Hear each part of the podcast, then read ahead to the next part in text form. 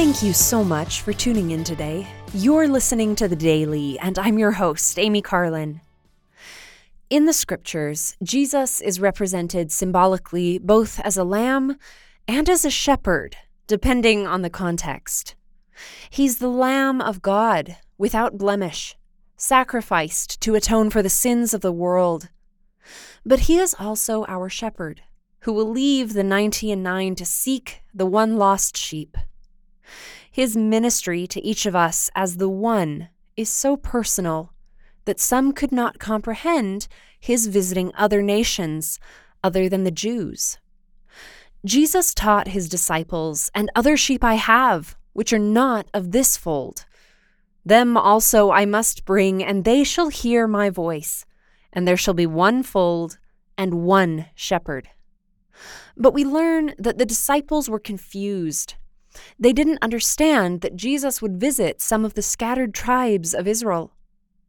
The Savior fulfilled that promise. He visited the Nephites after his resurrection. He explained this principle of other sheep to them as well during his teachings. He said, I have other sheep, which are not of this land, neither of the land of Jerusalem, neither in any parts of that land round about whither I have been to minister. For they of whom I speak are they who have not as yet heard my voice, neither have I at any time manifested myself unto them. But I have received a commandment of the Father that I shall go unto them, and that they shall hear my voice, and shall be numbered among my sheep, that there may be one fold and one shepherd. Therefore I go to show myself unto them. The Nephites were able to understand this principle because they themselves were scattered from a tribe of Israel. They also studied Zenos's allegory of the olive tree in the Lord's vineyard.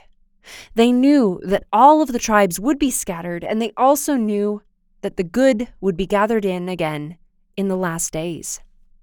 They also knew of another scattered tribe.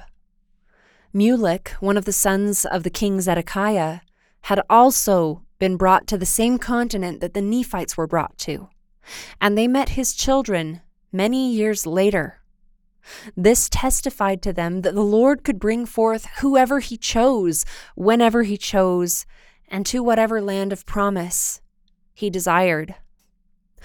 The Lord did visit his people after his triumph over the grave. He will come again. And until then, it is up to us to work in his vineyard and increase his harvest. President Joseph Fielding Smith taught Today, Latter day Saints are going to all parts of the world as servants in the vineyard to gather this fruit and lay it in store for the time of the coming of the Master. Thank you again for listening today.